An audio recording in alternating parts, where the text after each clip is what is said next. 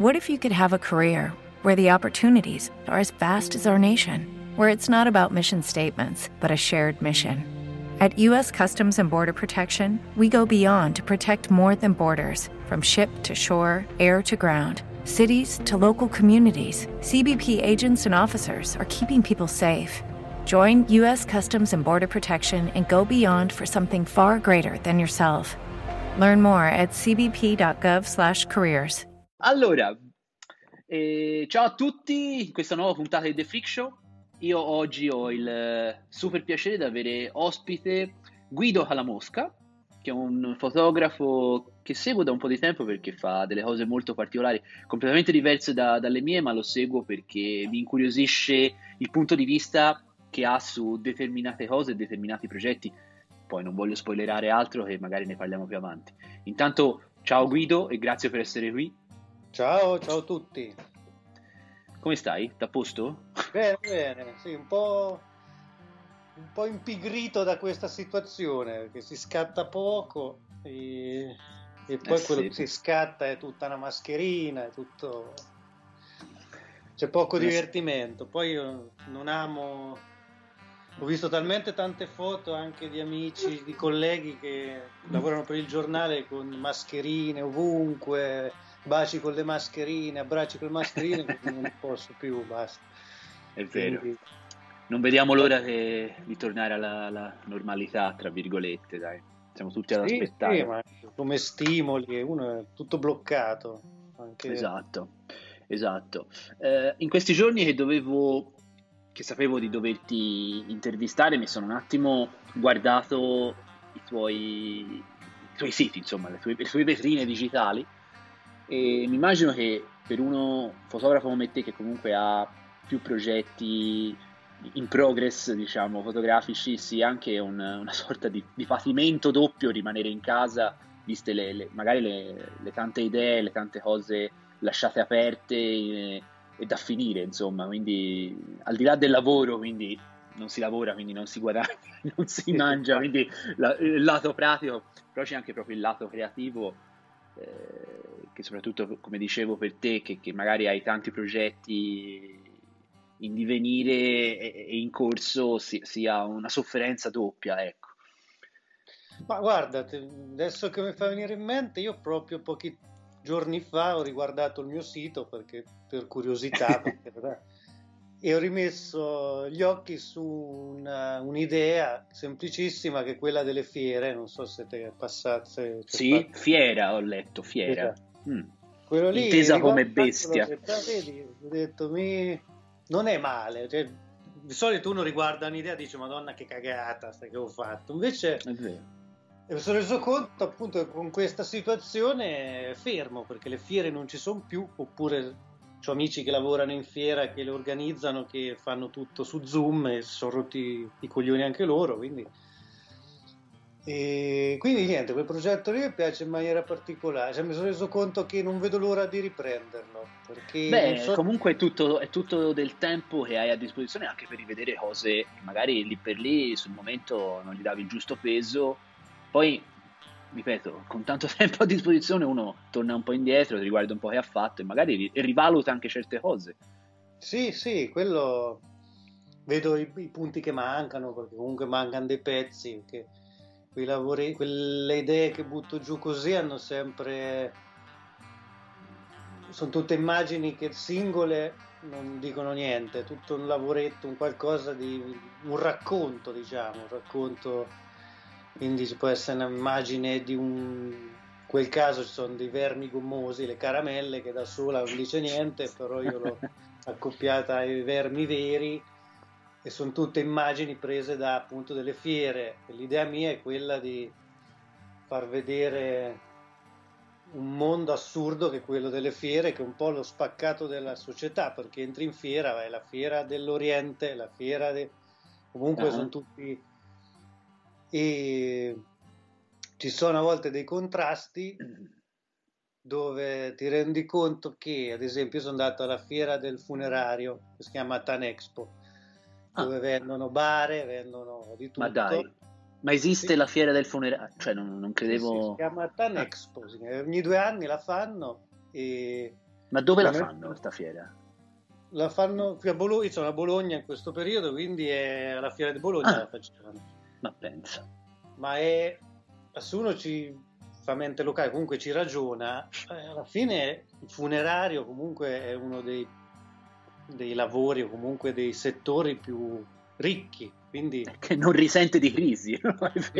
Ci sono investitori, c'è tutto un mercato, però quando sei lì, mercato delle bare, quindi su tutte le bare esposte, con magari come ogni fiera classica nel padiglione di quello che vende magari le ceramiche, ad esempio mi ricordo c'è il, non so qual è il termine, però c'era un cuoco che faceva le mozzarelle e te le dava. Nel senso, sai quando, cuoco?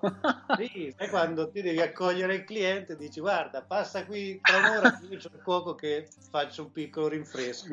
No, magari potevo arrivare a pensare che ti facevano provare la bara, no? Tipo, ti metti tipo poltrona massaggiante. Di fianco.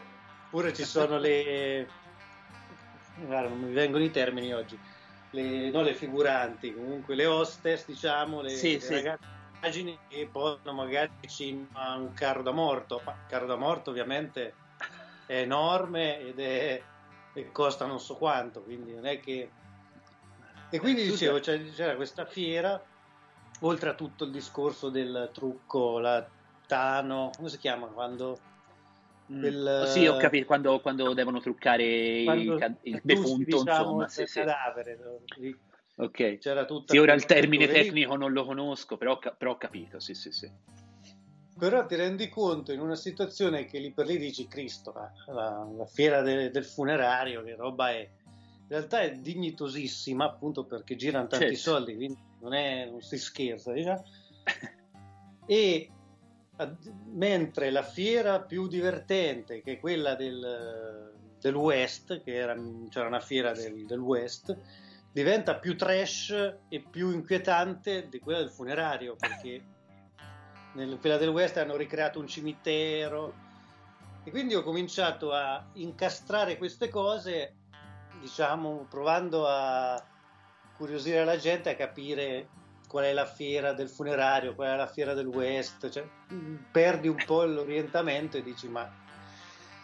Quindi poi c'è la fiera degli Beh, comunque è tutto molto, molto, molto figo, parte da una tua curiosità questo, perché io sinceramente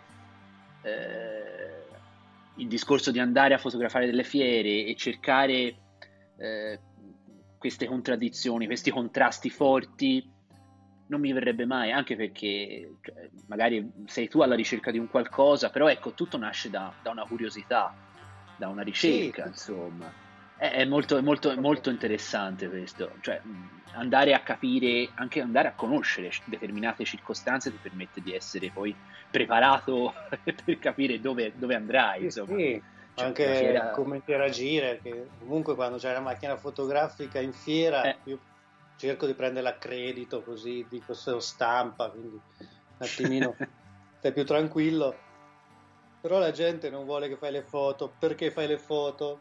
C'erano dei rettili in vaschette che sembravano vaschette del supermercato, diciamo vaschette di cibo, Io ho usato il flash e lì il proprietario mi ha detto guarda non usa il flash, che fai che non fai, gli dà noia, è un pezzo che uccido un serpente con una sflesciata mentre te lo tieni qui ore dentro una scatola quasi sottovuoto, quindi vabbè, contraddizioni, accettature.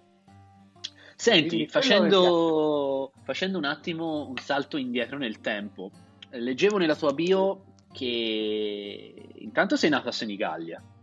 Esatto, conosci? Terra del Summer Jamboree, sì, conosco per vecchie scorribande al Jamboree. Bisogna che vieni al Summer Jamboree, che io sono il fotografo ufficiale del Summer Jamboree. Ora che lo so, magari se un domani tornerò, verrò a darti noia. Però ecco, quando avevo i capelli, come dico sempre, venivo al Jamboree. Mi ricordo serate di sbronze interessanti, insomma, è notevole.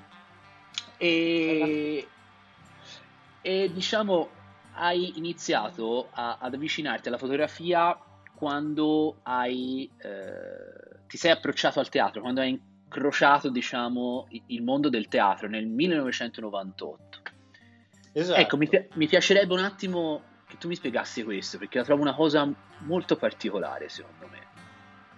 Allora, te la spiego in maniera molto semplice, nel senso che io a 19 anni, 18 anni, mi ricordo, 18-19 anni, no, forse ero maggiorenne, mi sono avvicinato al teatro perché ero affascinato, ero curioso, teatro amatoriale ovviamente, ed ho scoperto un mondo fantastico, perché il teatro io lo consiglio a tutti, perché un corso amatoriale di teatro con la speranza di trovare degli insegnanti buoni. E dico questo perché il teatro amatoriale, perché io poi ho fatto diversi anni questa cosa, il teatro amatoriale, poi ho provato un anno a frequentare invece il teatro stabile delle Marche, che invece è un corso più professionale che dovrebbe portare a diventare attore. Però uno, io sono un cane a recitare, quindi sono un cane proprio. E due, quando cominci a vedere gli ambienti, diciamo, che si avvicinano più sul professionale, ti rendi conto che tutto il fascino che dà il teatro, piano piano, se non sei proprio convinto, si perde, perché comunque c'era gente, quando frequentavo quel corso lì, più elevato, diciamo, che diceva: a me non me ne frega niente del teatro, non me ne frega niente di frequentare il corso, a me mi serve nel curriculum che io voglio fare cinema, nel curriculum serve che ci sia scritto che io abbia frequentato un corso di teatro, quindi fate come vi pare, io sto qui. Quindi mentre quando lo fai a livello amatoriale, se il gruppo è buono, scopri un sacco di cose di te, cioè è un mondo interessantissimo. Però, chiusa questa parentesi, che succede che appunto, essendo un cane come attore, ho detto: sai che faccio, visto che comunque l'ambiente del teatro mi affascina, le quinte, dietro le quinte, camerini, tutto quanto, mi metto a scattare le fotografie, che avevo da poco cominciato ad avvicinarmi alla fotografia, prima del teatro, a livello proprio amatoriale con un amico, e con questo amico, diciamo, per gioco abbiamo cominciato con, sai, le macchine russe, le Zenith, le macchine da mercatino, certo. E andavamo a fare 1000 tramonti, 1000 campagne, no? Le foto la domenica, andavi, le foto notturne col cavallo, le prime foto che facciamo tutti, dai. Esatto. Sì. Che succede? A Senigallia c'è una grande tradizione fotografica, che si sentono tutti i fotografi, tutti, perché comunque Senigallia c'era Giacomelli, tutti sono amici di Giacomelli, andava a fare le foto con Giacomelli, quindi tutti. Certo. Poi ci sono anche fotografi bravi, per carità, però la maggior parte è gente che parla. E io con questo mio amico, sempre a 18 anni, andavamo per emulare questi fotografi, e la speranza nostra era di fare 1000 foto, 1000 serate, e poi andavi a sviluppare e non veniva niente, capito? Quello che il nostro... L'obiettivo era quello di farci 4 risate per dire: vedi, siamo stati 2 coglioni, abbiamo girato tutto un pomeriggio e non siamo stati capaci. Ed è anche successo, abbiamo esploso un rullino di una Zenith perché ero convinto non si arrotolava, non si riavvolgeva. Che poi mettere un rotolino nella Zenith, anch'io l'ho usata, cioè, erano più le bestemmie che il rotolino, era difficilissimo. No, quindi ti capisco. È stata la volta che decisi di prendere un foglio e annotare tutto, scrivevo: fotografia fatta quest'ora, in tal luogo, diaframmi, tempi, Ho fatto tutto il mio bell'elenco, poi riavvolgo, boom, proprio mi è esplosa, mi è aperta, ho detto: ah, vaffanculo, ti passa quasi la voglia. Quindi c'era questo, diciamo, la fotografia, ci giocavo ancora. Invece col teatro ho capito che potevo raccontare, anche se il termine raccontare all'epoca era già esagerato, nel senso che non era... Potevo documentare il teatro, che era un ambiente che un pochino conoscevo e che mi sentivo un po' a casa, quindi era un ambiente familiare, mi dava poi avevo la possibilità di stare dietro le quinte, quindi era tutto molto... conoscevo gli attori, quindi era una cosa molto... intima e divertente.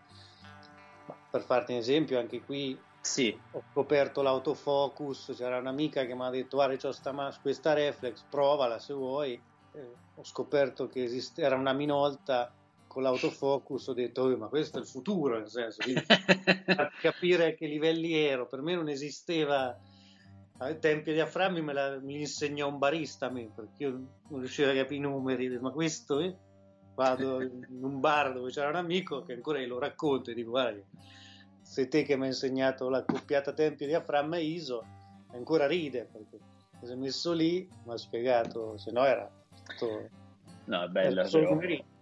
E poi niente, lì il teatro mi appassionava, comunque ho provato sempre a far foto di scena, anche se come lavoro è sempre stato difficile, io ho avuto sempre poche situazioni dove sono stato pagato bene per il teatro, però nel frattempo la curiosità sempre teatro e cinema mi ha portato a conoscere un'altra realtà che si chiama In Teatro, che è una villa nelle Marche, che adesso è tutta inglobata da Marche Teatro, è una villa dove c'era il teatro, dove invitavano dei performer a fare delle residenze, ovvero stavano lì mesi a buttare sullo spettacolo, ed erano, erano dei performer a teatro contemporaneo molto strano. E la prima volta mi hanno chiamato insieme a un amico che fa il regista, perché lui faceva le riprese e io le foto, ma parlo, avevo avuto 24 anni penso, ed era invece una cosa che ripensandoci oggi è molto interessante. Poi tra l'altro i ritratti che all'epoca ho fatto bruttissimi in JPEG orizzontali che servivano alla grafica, mi sono reso conto che con più pratica e con più occhio riesco a rielaborarli, metterli verticali e vengono dei bei ritratti, dei bei faccioni, quindi adesso tra l'altro c'è stata una mostra a Bologna, ho voluto quei ritratti lì per assurdo, ma ritratti che erano rossi, che si guarda la foto e dico madonna che cazzo è? Invece prendo. E niente, era un incontro con... Fermami se parlo troppo. No, devi, si deve parlare qui. Con il teatro palestinese, incontrava il teatro italiano, e qui in Italia si vedevano in questa ente che è una villa, si chiama Villa Nappi, in teatro, e affrontavano, c'era Gabriele Vacis che teneva la lezione con varie teorie, varie pratiche molto particolari, e raccontava e parlavano dell'Amleto, ma per i palestinesi non lo vedono come gli europei l'Amleto, è diverso, perché quindi studiavano queste cose, raccontavano la versione, le loro vite, quindi per me che ero giovanissimo dietro era una cosa molto affascinante, per quanto erano delle tavole rotonde, degli esercizi stranissimi di teatro, di respirazioni, movimenti. Vabbè, però è molto interessante. È stata una settimana quella molto bella. Poi da lì ho continuato a collaborare per questo ente. E come sei arrivato a fare matrimoni? Matrimonio perché io quando questa diciamo che era una... Che è stata una gavetta importante questa, diciamo, no? Sì, questo sì, mi ha aiutato la parte creativa sicuramente, mi ha stimolato tantissimo. Poi che è successo? Nel frattempo io ho cominciato a recitare in una compagnia dialettale e tuttora do una mano, comunque... ero il più piccolo, cioè avevo veramente 18 anni appena compiuti, quindi l'anno dopo che ho fatto il corso di teatro, e quindi ancora mi chiamano il più piccolo nonostante io abbia 40 anni e c'è gente nel frattempo che ce n'ha 80 per dire, però sono rimasto sempre molto affezionato, considero una famiglia, e anche lì ho tantissime foto, tra l'altro anche in pellicola, che mi sono ripromesso adesso. Le tiro fuori tutte, scansiono e faccio un bel libretto, perché comunque che va ovviamente a livello locale, perché non è, però c'è tanta roba, c'è tanto di quello, sono curioso di tirarlo fuori tutto, quelle cose lì. Vabbè, quindi ero sul palco a recitare ovviamente come un cane, ma in dialetto tanto capisce poco, e arrivò il fotografo della città, che poi è Nevio Arcangeli, che non so se lo conosci. Sì, di nome sì. niente, praticamente era estate, cercavo un lavoretto estivo, c'era lui, ho detto: ma ti serve qualcuno in negozio? Ho detto: io ho la passione per la fotografia, magari unisco l'utile al dilettevole. E lui ho detto: allora passa in negozio che vediamo. Dopo passai e ho lavorato lì per 6 anni, mi pare, non mi ricordo. E niente, lì oltre allo sviluppo e stampa, era un negozio, lavorava tantissimo, è stata una gavetta molto... Di che anni si parla qui, Guido? Ormai di 17 anni fa. What if you could have a career where the opportunities are as vast as our nation? Where it's not about mission statements, but a shared mission. At U.S. Customs and Border Protection, we go beyond to protect more than borders. From ship to shore, air to ground, cities to local communities, CBP agents and officers are keeping people safe. Join U.S. Customs and Border Protection and go beyond for something far greater than yourself. Learn more at cbp.gov/careers.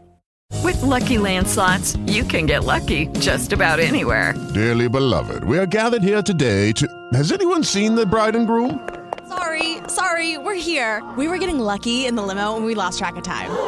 No, Lucky Land Casino, with cash prizes that add up quicker than a guest registry. In that case, I pronounce you lucky.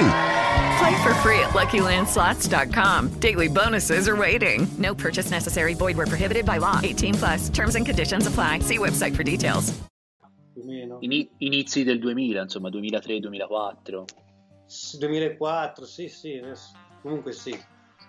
E lì la cosa bella è che mi mandavo ovunque, vai a fare la foto al saggio, la foto allo spettacolo, la foto...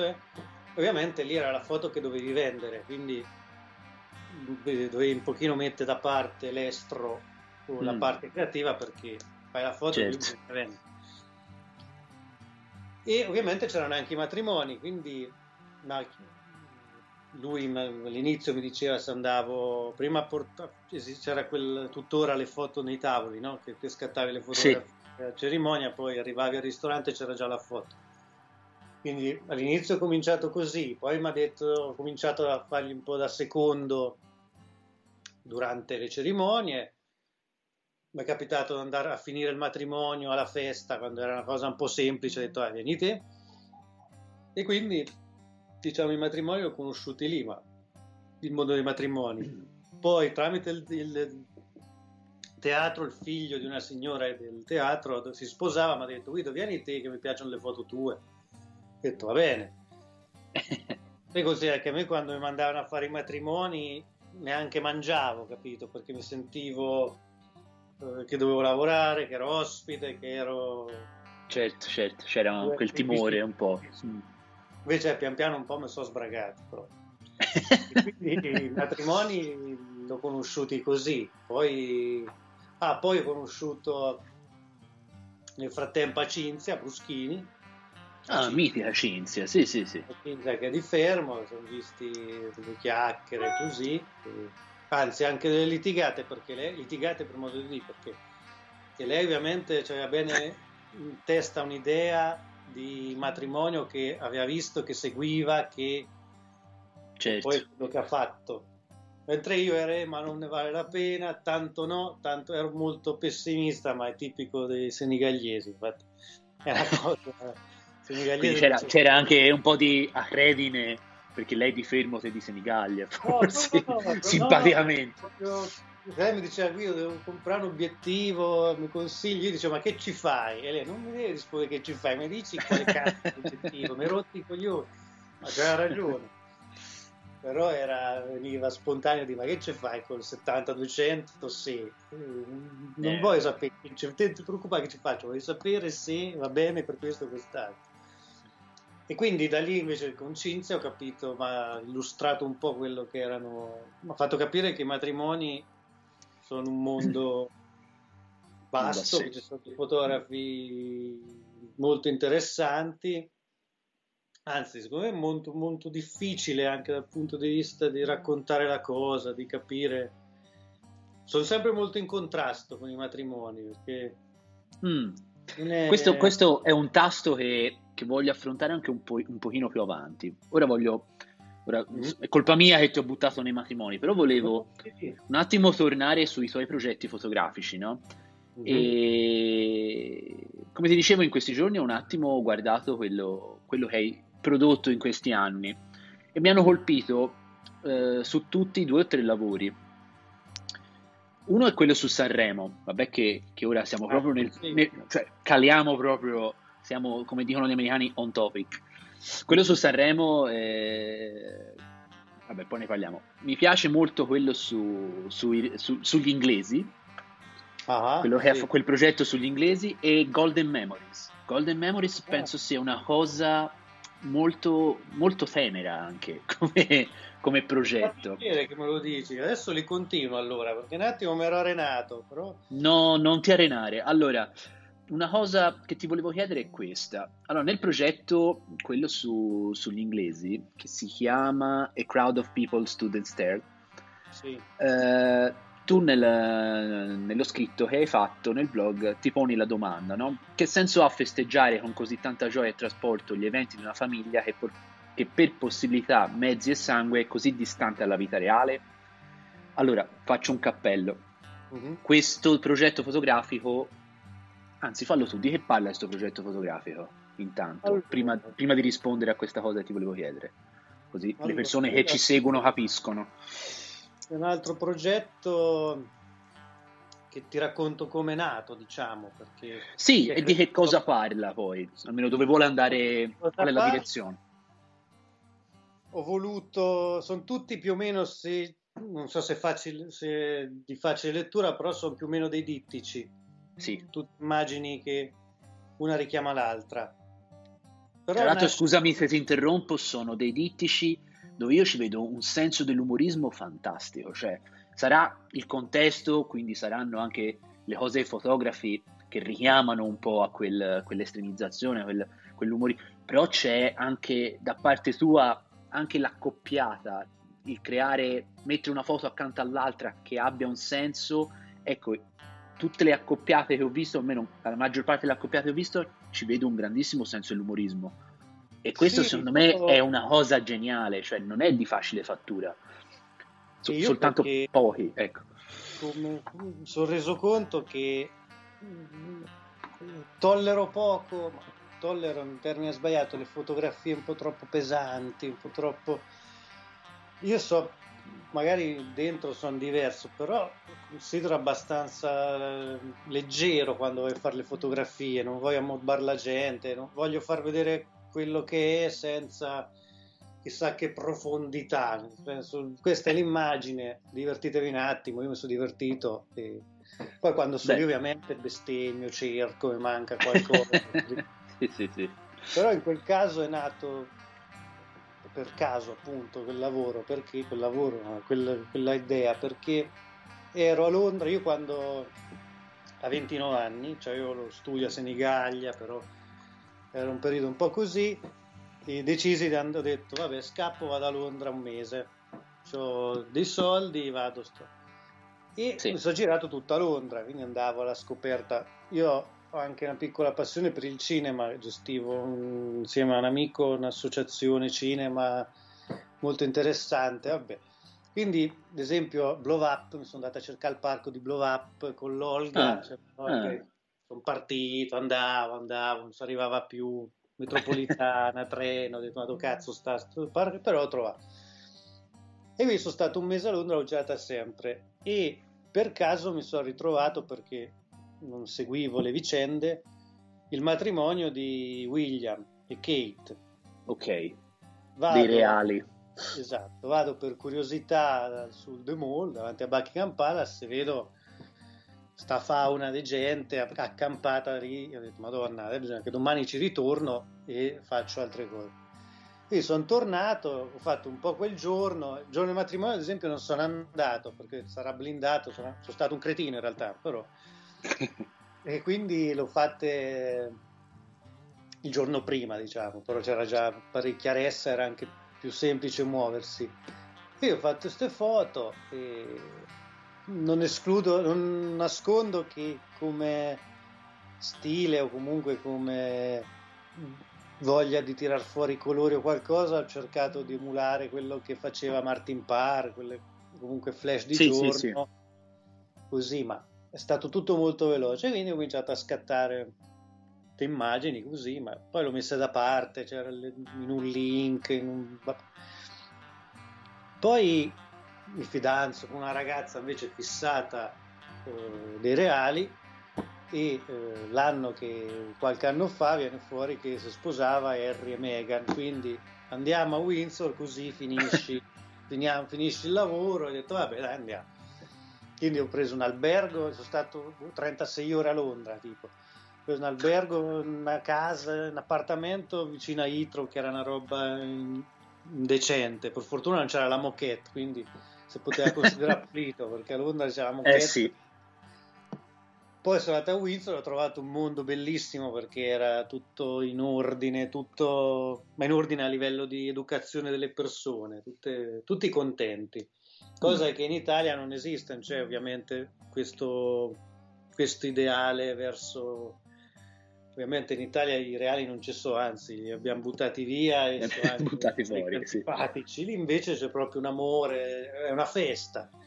E quindi ho cominciato a scattare le foto, tra l'altro ce n'è una che lì, non so che se si nota, ma ho ribeccato a distanza di non so quanti anni una donna che era lì anche al matrimonio di William e Kate. Un'abbonata! E l'ho riconosciuta perché assomiglia sia a mia nonna, che aveva 99 anni, e a Paul McCartney. Io ho associato questa signora. Quindi quando l'ho With the Lucky Land Slots, you can get lucky just about anywhere. This is your captain speaking. We've got clear runway and the weather's fine, but we're just going to circle up here a while and get lucky. No, nothing like that. It's just these cash prizes add up quick. So I suggest you sit back, keep your tray table upright, and start getting lucky. Play for free at LuckyLandSlots.com. Are you feeling lucky? No purchase necessary. Void where prohibited by law. 18+ terms and conditions apply. See website for details.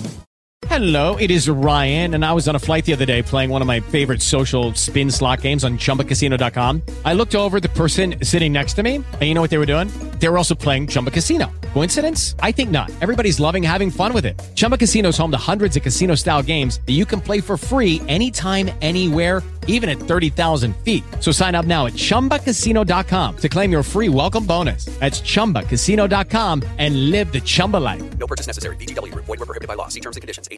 Io ho riconosciuta subito, ho detto, ma dimmi te se io tra tutta questa gente, tra Londra e Windsor, l'hai ribeccata. E tra l'altro è divertente perché nella prima parte c'ha una macchina usegetta a pellicola, mentre nell'ultimo matrimonio c'ha una macchina digitale o il telefonino, quindi si è evoluto. E quindi prima ho messo in ordine queste foto, però comunque mancava qualcosa, perché dice vabbè sì, è la festa, persone, una folla. Poi ho preso la frase come titolo da A Day in the Life dei Beatles, che dice come... E quindi ho riaperto l'hard disk con le foto di Londra, che comunque sono stato un mese. Poi io quando sono andato a Londra mi ero fidanzato con una ragazza lì, quindi facevo un po' avanti e indietro, l'ho frequentata un po', e foto spesso di merda perché non c'avevo un minimo, non c'era un'idea ben chiara di quello, andavo e fotografavo, però se dovessi tornare adesso, che vorrei tornarci tantissimo a Londra, saprei bene cosa mi interessa, certo. E c'era molto più acerbo, come si dice, e quindi ho riaperto gli hard disk, invece ho visto che sempre qui, grazie a... Io sono uno che dice, apro una piccola premessa tecnica, nel senso che c'è chi dice io la foto l'ho scattata così 20 anni fa e quella è la foto, e magari c'è un filtro di merda, è tagliata di merda. Invece grazie a RAW io con consapevolezza e magari un po' più di maturità apro il file e dico madonna che foto di merda, questa invece viene benissimo spostando due cosette, quindi ho aperto gli hard disk, ho rispostato diciamo queste cosette e ho cominciato a inserire questi elementi l'idea lì, in quel progetto lì. Quindi c'è una città, ho voluto far vedere alla fine, una città per quanto molto piena di gente. Londra vive di, come dire, una città in fermento, con il fermento così, in realtà però è anche molto fredda, è fatta anche di periferie, è fatta di strade fredde. Il centro di Londra c'è del stradone o delle vie dove sono solo uffici e non c'è niente, e quindi il contrasto era un pochino gente assiepata che guarda la folla, boom, e dietro c'è invece un po' il silenzio, c'è una città, c'è il musulmano che vive nell'appartamento a Bricklane, e c'è il Buckingham Palace, c'è la gente di davanti, c'è gli stemmi, e quindi ho cominciato a fare queste cose qua. Però anche quello vorrei tornare a Londra per vedere se riesco a completare la cosa. Poi ieri, scusami se interrompo, ma nello svolgere questo tuo progetto, no? Ti sei accorto che, come appunto ti fai questa domanda nel tuo blog, ti sei accorto che comunque le persone, i cittadini, hanno un amore smisurato verso una famiglia reale che è completamente comunque lontana da quelli che sono i reali problemi di quelle stesse persone che magari con tanta dedizione stanno aggiornate sotto Buckingham Palace anche solo con la speranza di intravedere un capello di qualcuno. Come mai c'è tutta questa dedizione? Da cosa è dovuta? Da una tradizione, secondo te? Sicuramente la tradizione, però sono dei personaggi che si fanno amare comunque, non è il re, la regina, sono, sì, sono amati comunque, non sono molto invadenti poi nella vita reale dello Stato, perché comunque c'è il Parlamento inglese con... si presenta, dice la sua, oppure arriva il primo ministro che gli dice, poi adesso penso che ha sempre meno poteri, non mi ricordo, però quindi è una figura simbolica alla fine, esatto, no? Simbolica, che dà fiducia, e poi sono in tutte le riviste di gossip, quindi la gente legge quello, la gente si appassiona, certo. E sono chiacchieratissimi, no, è vero. Però no, è strano questo discorso che comunque magari qua in Italia non sarebbero mai potute esistere al di là della tradizione, perché comunque arrivi a una certa, come si dice qua in Toscana, e dopo un po' mi stai sulle balle, perché dice, ma cioè io devo venire a osannare te che magari non sai nemmeno niente di quello che passo io, cioè c'è proprio una mentalità completamente diversa, ed è molto curioso questo. Sì, ma infatti fa strano anche a me, però leggendo, io già ad esempio la mia ragazza che è fissata coi reali, si scrive anche su Vanity Fair di reali, però che è nata da qualche anno la passione, quindi tutti i giorni mi martella con queste cose qua, che guarda, me ne frega un cazzo, cioè, perché non è che sai che Eugenia ha fatto quello, quindi la famiglia reale diventa veramente gossip e curiosità di quello che accade. Poi fanno le serie TV come The Crown, quindi aumenta ancora di più il mito, sì, no? Scopri delle cose in parte vere, in parte finte. Ad esempio, un'intervista di pochi giorni fa, Harry ha detto che gli hanno fatto la domanda su The Crown, ha detto, guarda, meglio The Crown, è molto più, per quanto The Crown è fiction, ha detto, però è molto più sincero The Crown rispetto ai tabloid inglesi che sparano a zero così, certo, solo per vendere il giornaletto. No, lo so, esatto. Quindi la famiglia reale è così, però o si ama o si odia. Sì. Esatto. Non so se in Inghilterra chi li odia, non lo so, perché se ci penso, non c'è odio verso la regina. Bisognerebbe viverci per conoscere tutte le sfaccettature. Sicuramente ci sarà un fronte di negazionisti della corona, come si dice, che magari sicuramente, però ecco, sarà una minoranza netta. Ormai il sentimento comune negli anni, che poi la corona comunque ha attraversato grandi crisi negli anni e le ha tutte sempre superate alla grande, quindi vuoi anche grazie al personaggio della regina Elisabetta stessa, che comunque Sì, è evergreen, cioè veramente lei al di là dell'età. Vedi, anche questo potrebbe essere comunque che la regina ormai quanti anni c'ha? La vita 90 e rotti tutti, sì, sì. Quindi il popolo vede ormai un personaggio che una nonna veramente. Penso che magari se ci fossero stati più re o regine in diversi anni magari non c'era questa tendenza qua, magari. Esatto, sono convinto anch'io. Carlo, magari il popolo lo odiava perché magari faceva delle cazzate, però anche Carlo è un tranquillone alla fine. Sì. All'inizio sembrava antipatico, in realtà anche come parlo sembra antipatico, no, però era... leggendo, guardando interviste così vedi che è antipatico, vedi che è simpatico. È simpatico. Senti, invece torniamo a casa nostra, nel progetto su Sanremo che si chiama Jungle, aiutami. Jungle Fever, non mi ricordo più perché il gaff bruttissimo. Vado a vederlo perché il nome di quella giostra che ho fotografato, che poi mi era venuto in mente appunto vedendo quella giostra, si chiama Jungle Blasta. Jungle Blasta. E quel progetto là è fighissimo perché anche lì usi la stessa ironia che ho trovato nel progetto sui reali, sulle persone che amano i reali inglesi. Quindi ho trovato lo stesso timbro, lo stesso registro stilistico, ovviamente, però lo sento molto più mio perché vai a raccontare un qualcosa che fa parte della nostra cultura, quindi mi sento molto più dentro a questo progetto. Sì, e capisco, sì, cioè perché riesco a capirlo. Sì, quello è un trash portato all'esasperazione che poi alla fine ti piace, cioè, capito? È un...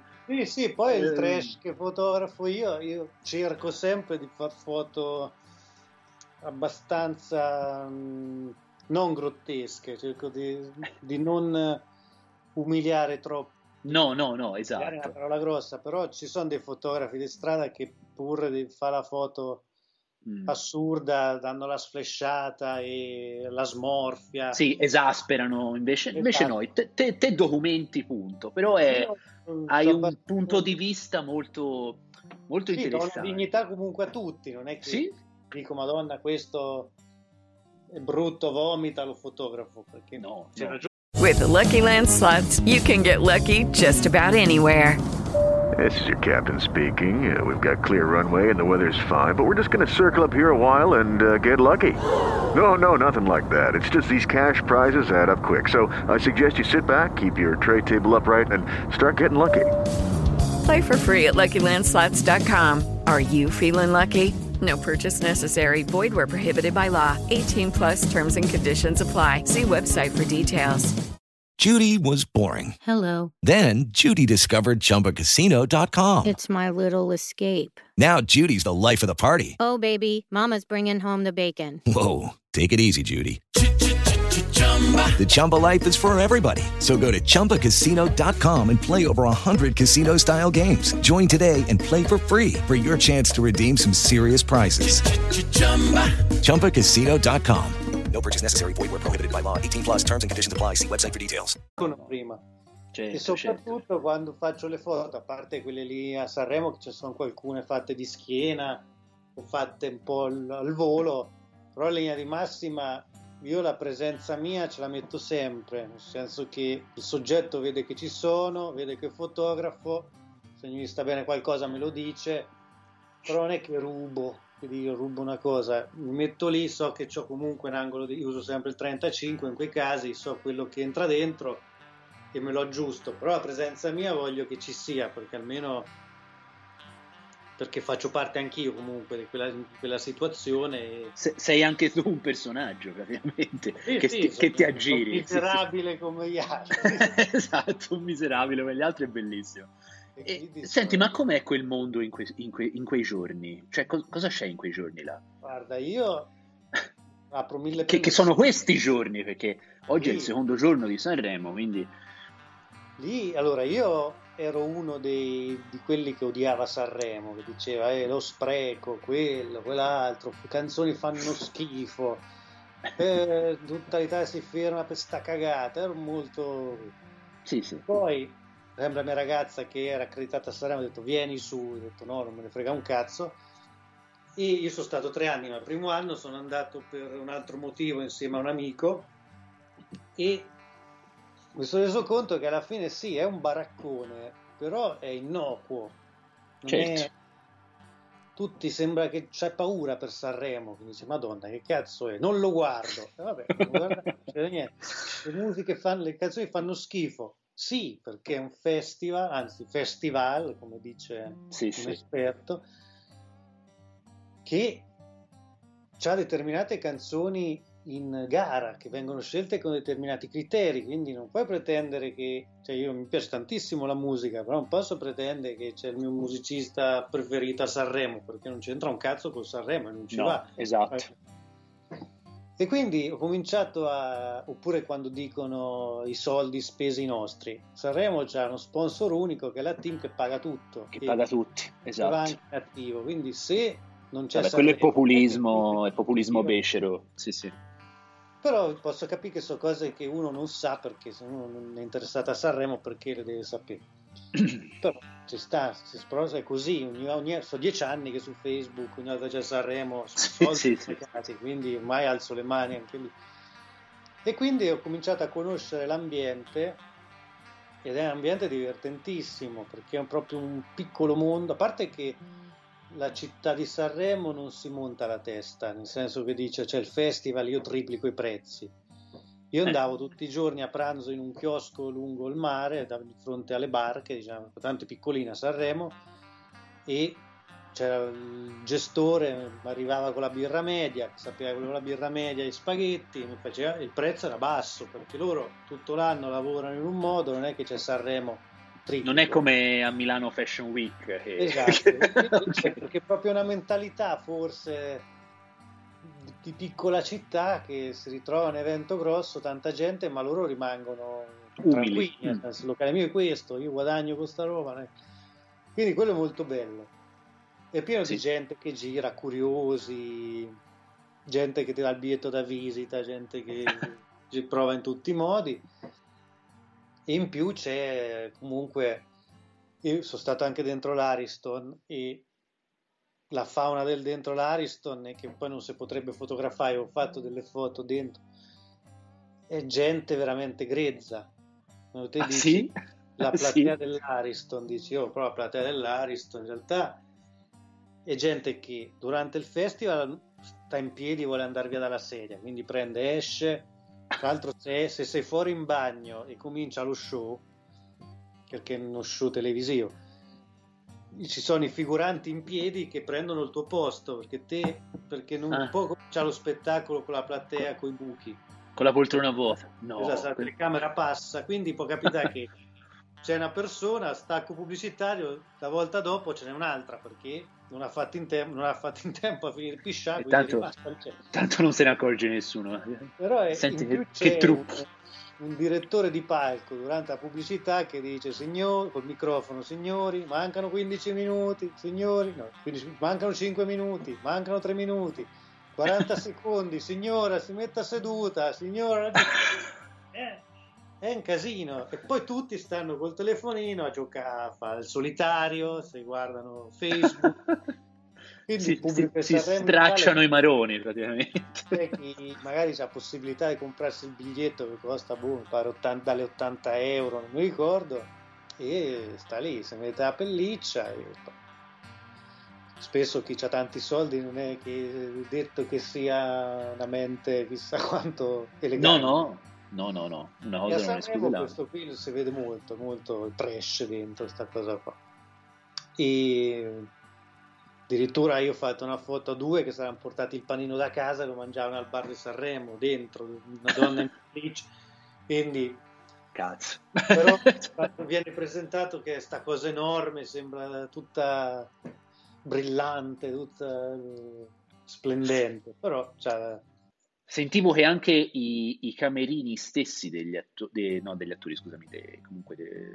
chi lavora, presentatori, cantanti, non sono poi così tanto, cioè uno pensa va all'Ariston a far Sanremo e c'ha un camerino figo, in realtà sono stanzettine. L'Ariston è un teatro piccolissimo e degli anni 70 rimasto, cioè non è che c'ha...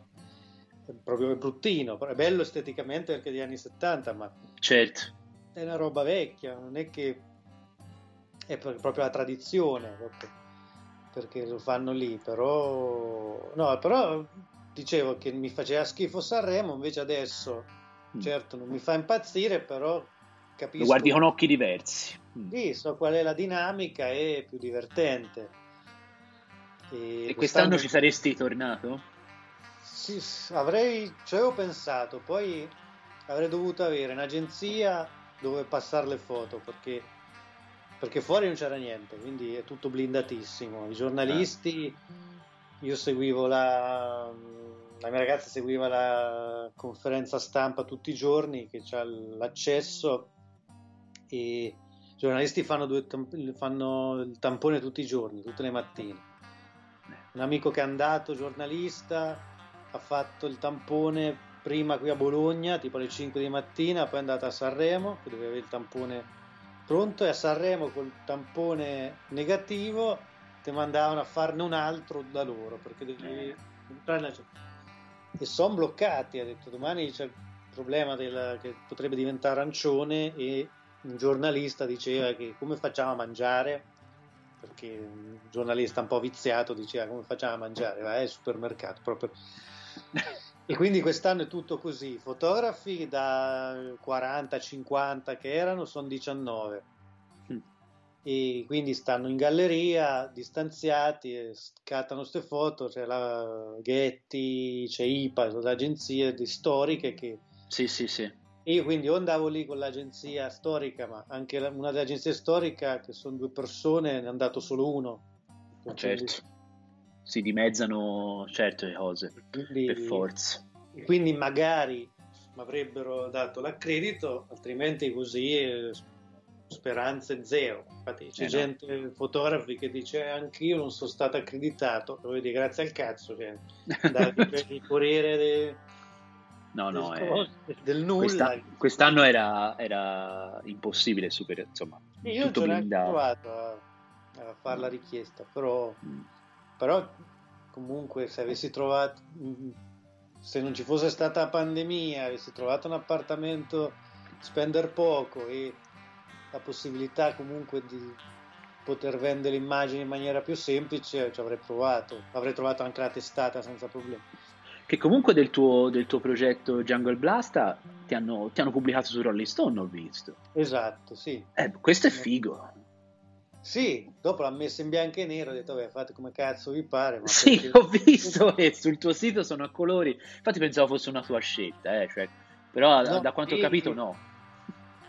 Tra l'altro mi hanno contattato prima, perché quelle foto lì, non per farne un vanto, ma non c'ha nessuno, perché il professionista che va a Sanremo mitraglia dentro l'Ariston, mitraglia dentro la conferenza stampa, manda le foto e tutti i giorni c'ha una mole di lavoro grandissima e non pensa, dice adesso vado fuori a far la fauna.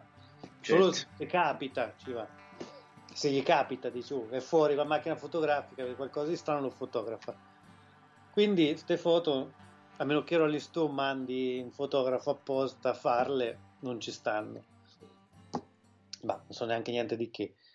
E quindi niente, siccome il numero speciale di Rolling Stone, adesso esce solo numeri speciali, c'è una carta anche particolare, ho visto che dentro non ci sono foto mai a colori, nel senso che c'è o la foto rossa e nera, gialla e verde, non c'è mai una fotografia a colori, bicromatico tutto, sì, esatto. Ho capito. E quindi questo mi aveva detto vogliamo fare stile tabloid, quindi le vogliamo in bianco e nero. Ho detto mettetele in bianco e nero, lo metto in bianco e nero, fate come vi pare. Ma poi tra l'altro apro una parentesi, che gli ho dato tipo 70 foto perché non sapevano scegliere, ho detto guarda ve ne mando 70 così capite quello che c'è, infatti. E mi dicono guarda abbiamo superato più di 9 foto, quindi potremmo valutare anche un gettone. Io ho detto, ma il dottore me lo dai anche con una foto, cioè sì. Lo faccio di mestiere, il gettone, ho detto, vabbè, madonna, siete proprio dei cruciari, mamma mia. Ma penso che quel settore lì sia proprio al limite ora. Ma quel settore lì è al limite. Per fare un'intervista magari ti danno 1.000 euro, a seconda chi sei. Per le foto ancora chiamano l'amico, se c'è. Sì. Oppure si provano sempre. A me mi ha rubato il Corriere di Bologna, mi ha rubato una foto da Instagram e poi era un ritratto di Nichetti da Fico, quando apri Fico. Io ho detto, ma santa madonna, detto, prendi una foto, ruba una foto generica. Io apro il cartaceo e dico, cazzo, ma questa è la foto mia, non è neanche carino, no, infatti. Allora chiamo gli amici, mi dicono, allora chiedi 500 euro subito, perché ho detto, vabbè.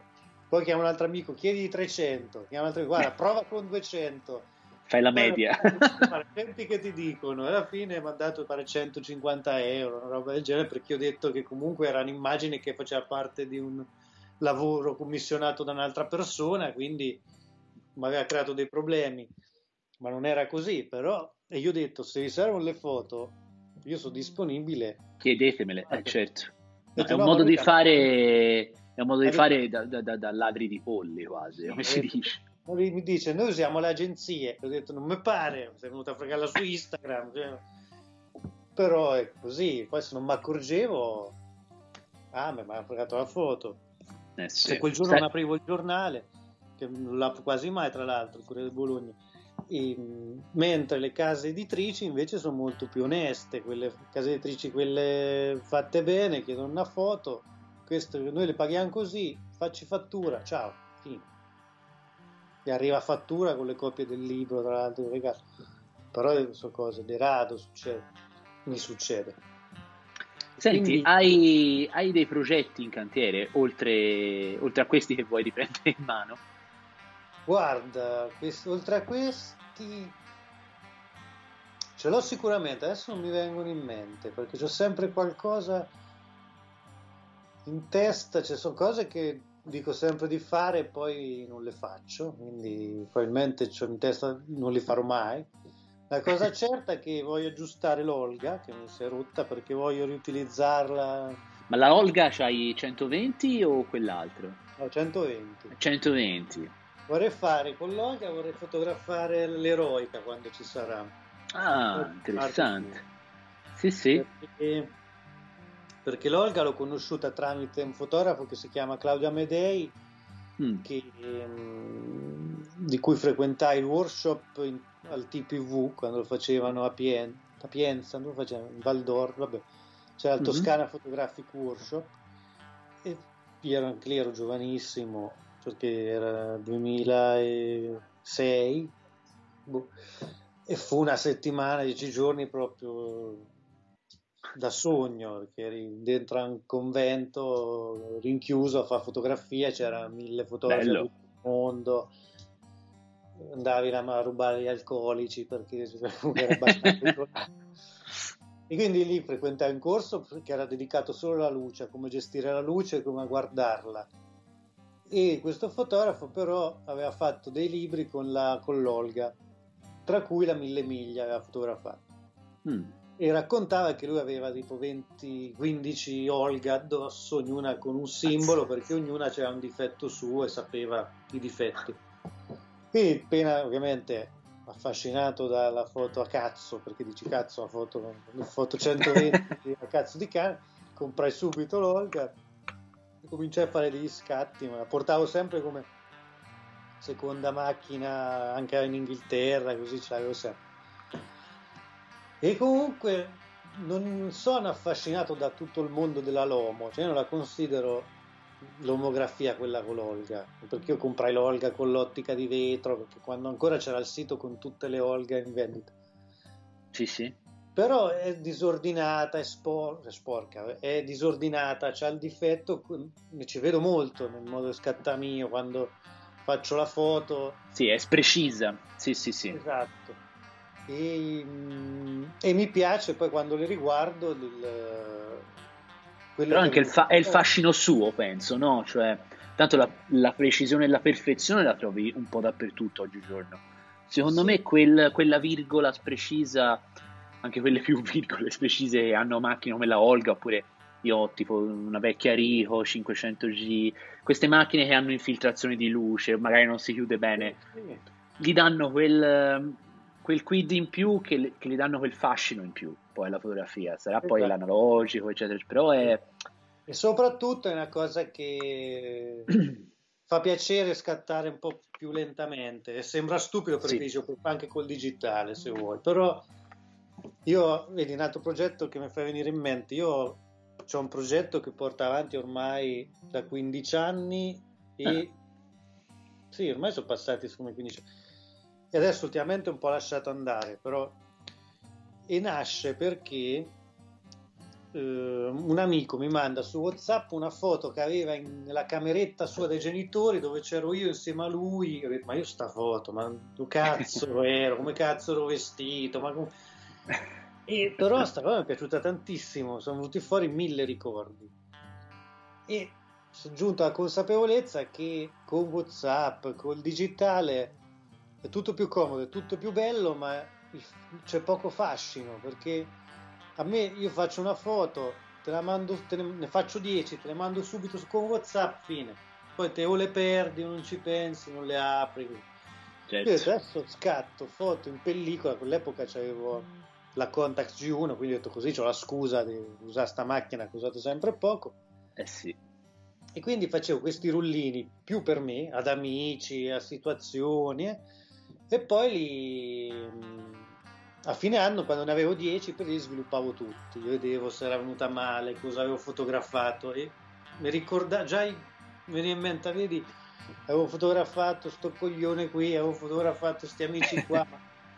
E pian piano ho detto adesso lo porto avanti per tanti anni, poi è ormai ora che tiro via, poi faccio una mostra praticamente molto intima e personale, ma anche per chi viene ritratto, perché sono amici, e stampo queste foto lunghe 1 metro, cioè grosse così, però magari c'è il ritratto di un amico, cioè, so delle foto ricordo, tra l'altro quando l'avevo cominciato,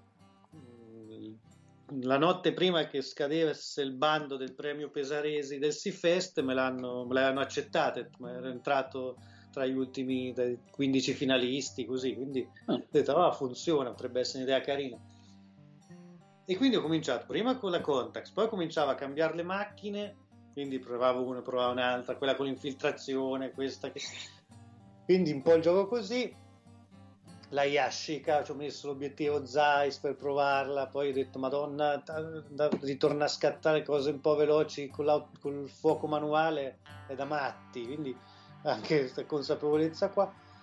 Però c'ho tante foto che tirerò fuori, ogni tanto le mando agli amici, perché io sviluppo tutte 10-15, poi le metto in una scatola, lo sviluppo e stampa quello lì... dozzinale, quello del centro commerciale, quindi foto un po' tagliate, colori buttati che dici boh, però se fai la scansione del negativo viene tutt'altra foto, e ogni tanto me le riguardo e dico guarda questa qui, e che dentro addirittura c'è una ex fidanzata, cioè comunque c'è 10 anni, c'è tanta roba mia, quindi dovrò anche chiedere permesso quando le vorrò stampare o esporle, per dire guarda vorrei mettere questa foto qua, posso? Ma foto semplici, però magari uno non ci tiene, certo. E quindi il racconto di sia per gli amici lo faccio, perché c'ho un amico che adesso ha 2 figli e ho fatto la foto ormai anni fa, bambino appena nato, foto tra l'altro sfocata. Hey guys, it is Ryan. I'm not sure if you know this about me, but I'm a bit of a fun fanatic when I can. I like to work, but I like fun too. It's a thing. And now the truth is out there. I can tell you about my favorite place to have fun. Chumba Casino. They have hundreds of social casino style games to choose from, with new games released each week. You can play for free anytime, anywhere. And each day brings a new chance to collect daily bonuses. So join me in the fun. Sign up now at chumbacasino.com. No purchase necessary. VGW. Void where prohibited by law. See terms and conditions. 18+. C'è un amico che era all'ospedale che mangiava la mensa perché era stato male, quindi c'è tanti ricordi che col digitale rimane più difficile a... Però lo sai che questa cosa ci accomuna, perché ora anch'io senza legarlo a un progetto, proprio a scazzo, quando magari facciamo delle scene, facciamo ci ritroviamo con amici, io mi porto sempre dietro o la Canon F1 a pellicola o la piccola Ricoh e le scatto a pellicola. Infatti un sacco di ricordi di amici, con amici, scattate a pellicola, forse perché mi dà proprio una sensazione, mi dà proprio l'idea di un ricordo che viene veramente impresso, cosa che magari col digitale ho l'idea più di volatilità, va bene? Esatto, ma poi è una cosa che l'idea è quella che appunto un ricordo che ti rimane dentro, che ti pinti. Sì, sì, anche l'impressione è quella. Il fatto di avere 30-36 scatti e decidere qual è veramente lo scatto che deve essere immortalato, no?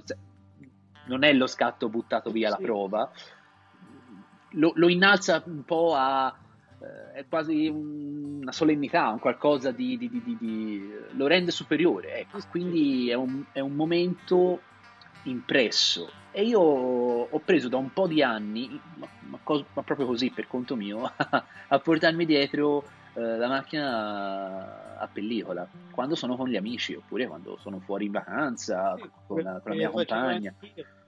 Sì, con questo, ma infatti è proprio la fotoricordo che si faceva una volta. Sì, ma perché si è perso molto il ricordo, la foto, si cerca più una foto, parlo anche tra fotografi, la foto virtuosa si cerca, che però un po' stufato.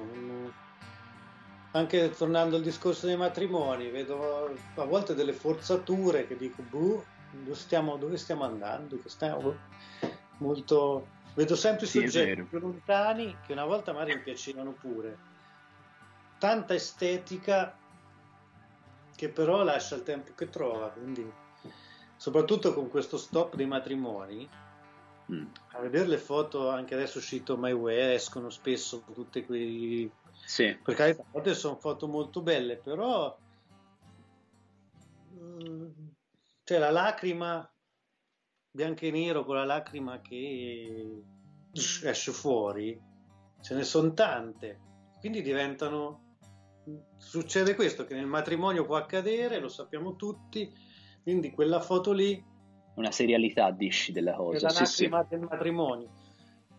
E ci vedo un po' di distacco, però non vedo il fotografo, vabbè, d'altronde è un lavoro, soffre il servizio, quindi non viene richiesto magari quell'intimità lì, però manca. Ecco, guarda, mi piaceva fare una riflessione con te, ora che mi hai fatto questo, che siamo entrati dentro il matrimonio, la riflessione del matrimonio.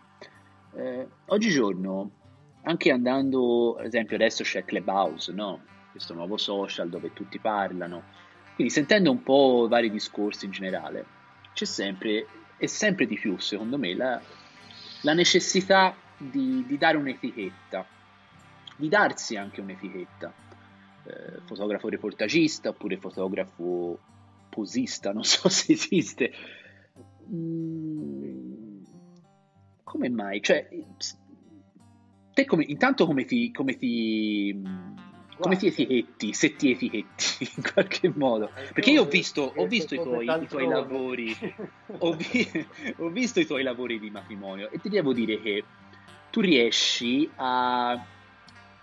intanto a portare, non sempre perché ovviamente è impossibile, a portare a volte il tuo sguardo che hai nei tuoi progetti anche all'interno del matrimonio, scusami. E ovviamente altre volte devi accontentare quella che è la convinzione, come ragazzi, come è giusto che sia. Ed è bello, cioè io che sono del mestiere vedo a volte questo balletto che fai tra commissione e Guido. Quindi, ad esempio, però è bello. Per la prossima stagione, se ripartirà, mi sento stimolato diversamente, più consapevole di quello di come li fotograferò, cioè darò più spazio al mio modo di scattare, però comunque per gli sposi, cioè non è che è mio, che dico io faccio la sfresciata perché la sfresciata è mia. voglio entrare più nel, non so quanto durerò, forse questa cosa è dettata dal fatto che non ho fatto uno l'anno scorso, basta. Però mi sento di voler entrare proprio. Però ecco, questa tua adattabilità, cioè che riesci a plasmarti anche alle richieste della commissione, pur non snaturandoti, per tanti è visto come un punto debole, cioè dire no, guarda, tu hai quel linguaggio, tu devi imporre sempre e comunque quella cosa.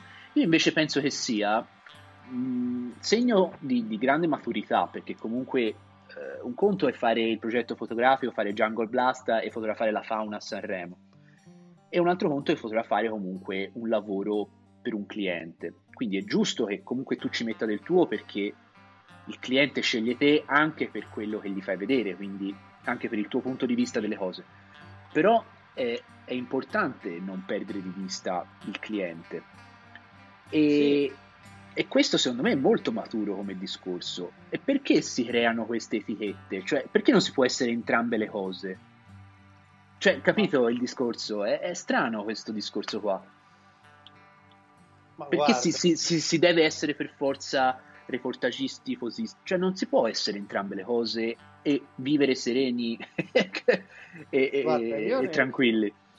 Nel mondo dei matrimoni ho fatto anche, tra virgolette, un passo indietro, perché tutto quello che amano magari gli sposi stranieri o nord europei, mi sono reso conto che non lo so fare, è una forzatura troppo per me. Quindi ho detto, io non ce la faccio, ho detto non mi piace, quindi tornato indietro, nel senso che cerco nel mio piccolo clienti italiani o addirittura marchigiani, che conosco le marche.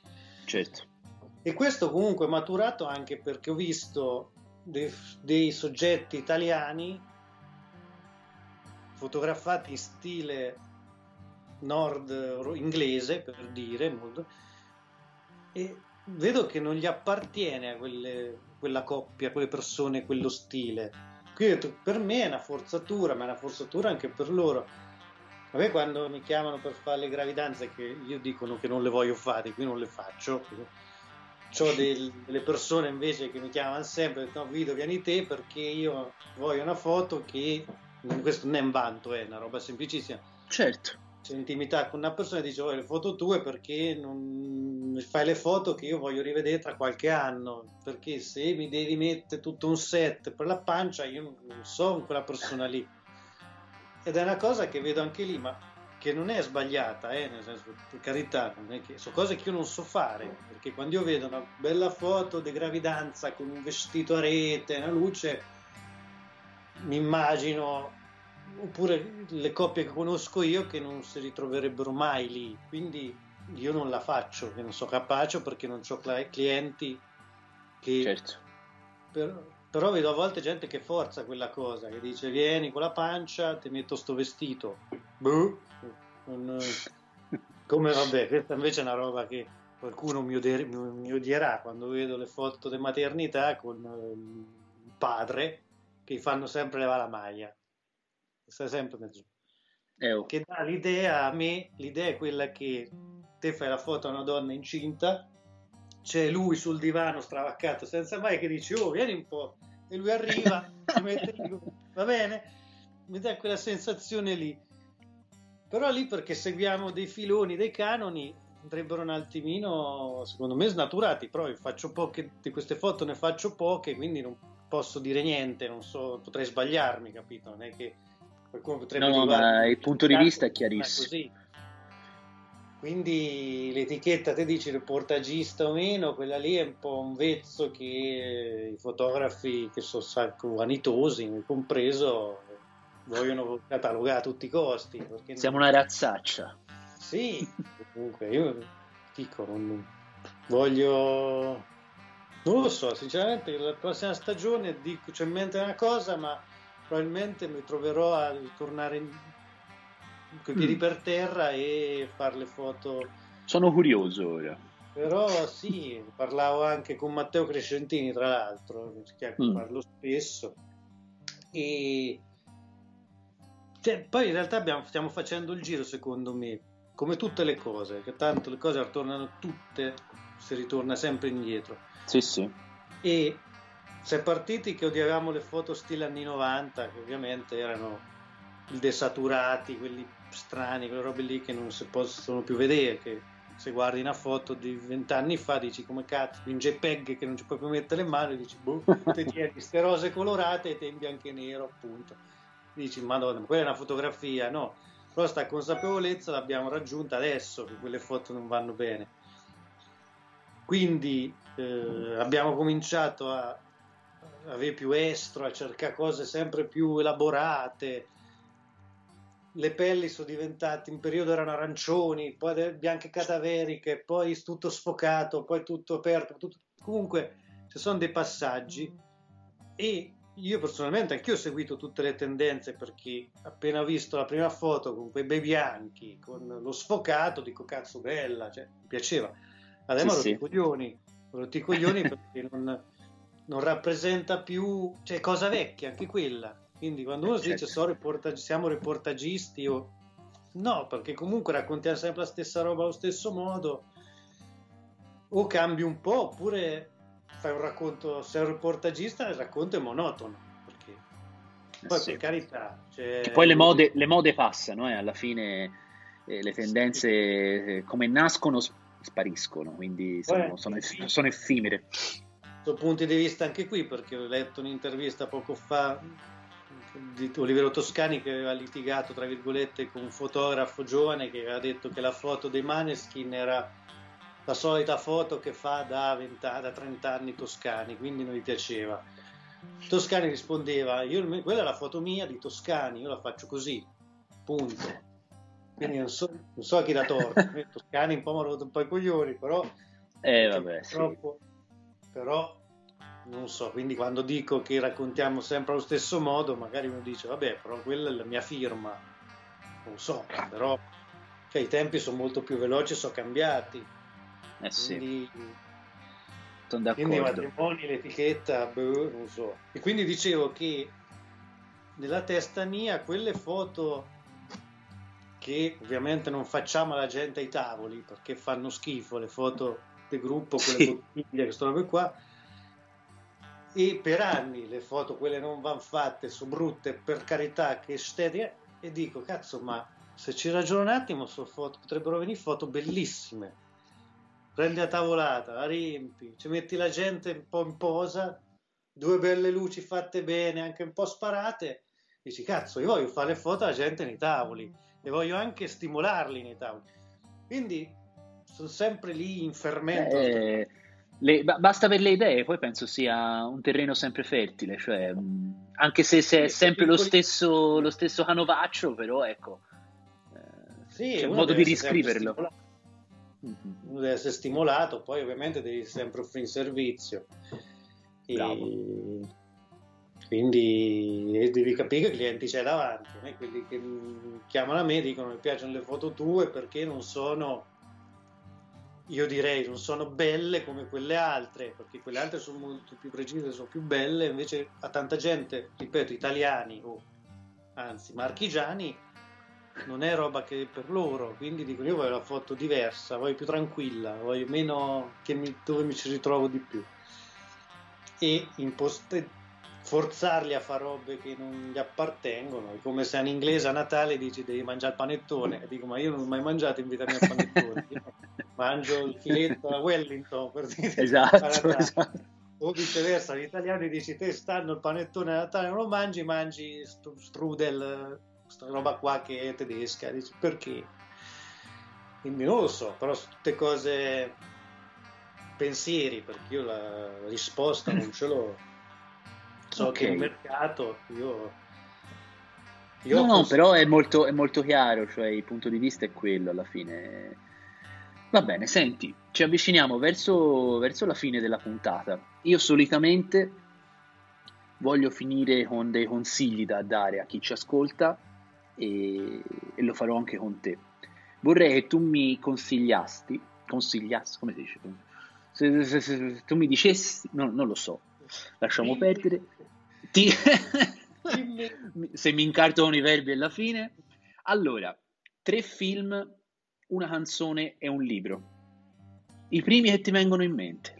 Questa è una domanda bastardissima e tutti hanno fatto questa espressione quando l'ho chiesta, però per tanti motivi. Allora, tre film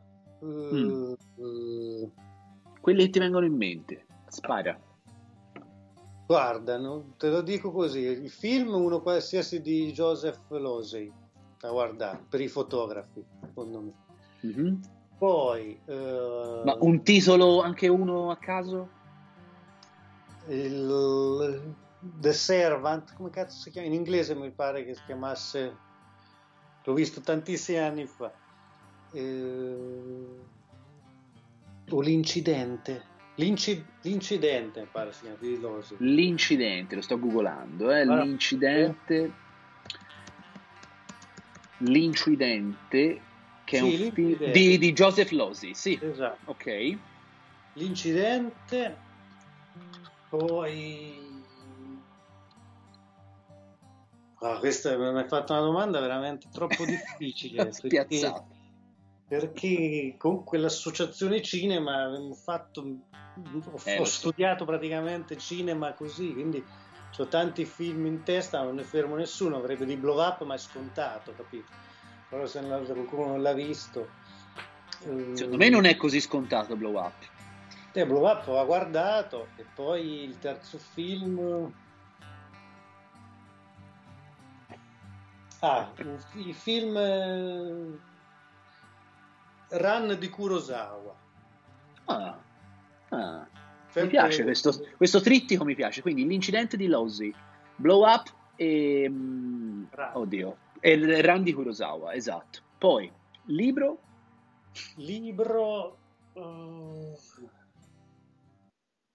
cazzo, libro. Quanti sono caduti su questa domanda? Guarda, io libro consiglierei, ma va preso coi guanti, un libro che si chiama Frammenti di un insegnamento sconosciuto, che è di Ouspensky. È un libro molto particolare, che anche nei corsi di teatro a volte lo utilizzano. È un libro che, leggendo quel libro, io sono un gran fan di Franco Battiato, leggendo quel libro ti traduce praticamente metà di quello che scrive Franco Battiato.